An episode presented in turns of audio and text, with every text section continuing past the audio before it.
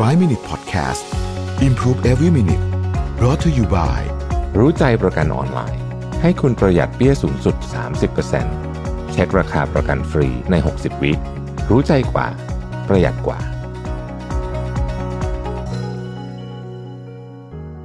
สวัสดีครับ 5 minutes good time นะครับ วันนี้ผมอยากชวนทุกคนมาสร้างช่วงเวลาดีๆ ใน 5 นาที กับการพิจารณาเรื่องการอยู่ต่อหรือลาออก เมื่อรู้สึกว่างานอิ่มตัวแล้ว แต่สังคมการทำงานดีนะครับ ก็จริงๆก็จะเป็นปัญหาที่หลายคนเจอนะงานมันอิ่มตัวไปหมดละ แต่ว่าสังคมดีนะฮะจะอยู่หรือว่าจะออกดีนะครับ ผมคิดว่ามันต้องตอบหลายอย่าง ขึ้นอยู่กับช่วงชีวิตด้วย ว่าคุณอยู่ในช่วงชีวิตช่วงไหนนะครับ ภาระที่คุณมีนะครับ แต่จริงๆแล้วเนี่ยในเรื่องของงานอิ่มตัวเนี่ย ผมอยากจะเสนอแบบนี้แล้วกัน คือแน่นอนว่าทุกงานมันมีลักษณะ หรือ condition ไม่เหมือนกัน แต่เวลางานที่เราบอกว่าเราอิ่มตัวแล้วเนี่ย บางทีเนี่ยมันอิ่มตัวเพราะว่าเราอาจจะไม่เดินไปหาโอกาสก็ได้ เพียงแค่เราเดินไปหาหัวหน้าเรา หรือจริง ๆ ถ้ามันเป็นแม้แต่มันเป็นบริษัทของเราเองด้วยนะ อันนี้พูดถึงพูดไปถึงว่าขนาดเป็นบริษัทของเราเองเนี่ย ถ้ารู้สึกว่างานมันอิ่มตัวเนี่ยบางทีเนี่ย มันคือสัญญาณว่าเราจำเป็นจะต้องขอหรือหาโอกาสใหม่ ๆ ซึ่งการย้ายงานก็เป็นวิธีหนึ่ง แต่ไม่จำเป็นเสมอไป เพราะว่าโอกาสกับงานที่เดิมก็มีไม่น้อย เพียงแต่บางทีเนี่ยถ้าเราไม่เอ่ยปากขึ้นมาก่อนนะครับ บางทีหัวหน้าเราเขาก็ไม่รู้หรอกว่างานเราอิ่มตัวนะฮะคือเขาก็รู้สึกว่าเออมันก็ไปได้ดี แล้วเขาก็มีเรื่องอื่น มีลูกน้องคนอื่น มีเรื่องอะไรต่างๆ มากมายที่เขาจำเป็นจะต้อง manage แต่ถ้าเกิดเราบอกว่าเออมันอิ่มตัวแล้วเนี่ยเราเราอยากจะหาอะไรที่มันท้าทายมากกว่านี้เขาจะบอกเออมีเลยเนี่ยพี่มีโปรเจกต์ใหม่พอดี ก็ทำให้งานไม่อิ่มตัว แล้วก็ไปต่อได้นะครับ ยิ่งถ้าบวกว่าสังคมการทำงานที่เดิมดีด้วยแล้วเนี่ย ผมคิดว่านี้หายากกว่างานนะหมายถึงว่าสังคมงานที่ดี ปริมาณงานหรือว่างานชนิดใหม่ พวกนี้เนี่ยมันเกิดขึ้นตลอด แต่สังคมการทำงานที่ดีเนี่ยหายากนะครับ สร้างยากทีเดียว เพราะฉะนั้น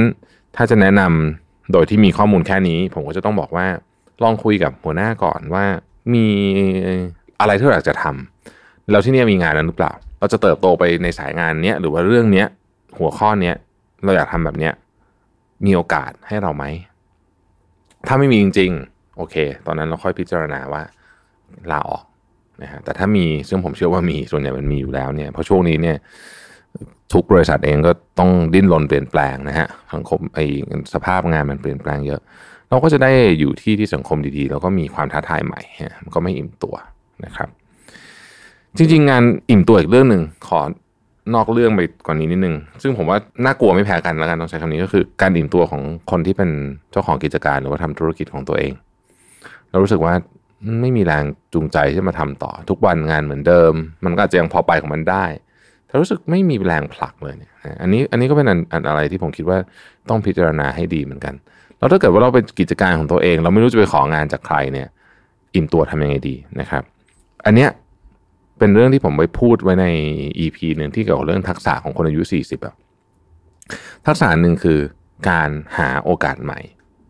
ที่เชื่อมต่อจากจุดเก่าๆนะครับที่สตีฟจ็อบเคยพูดไว้ใน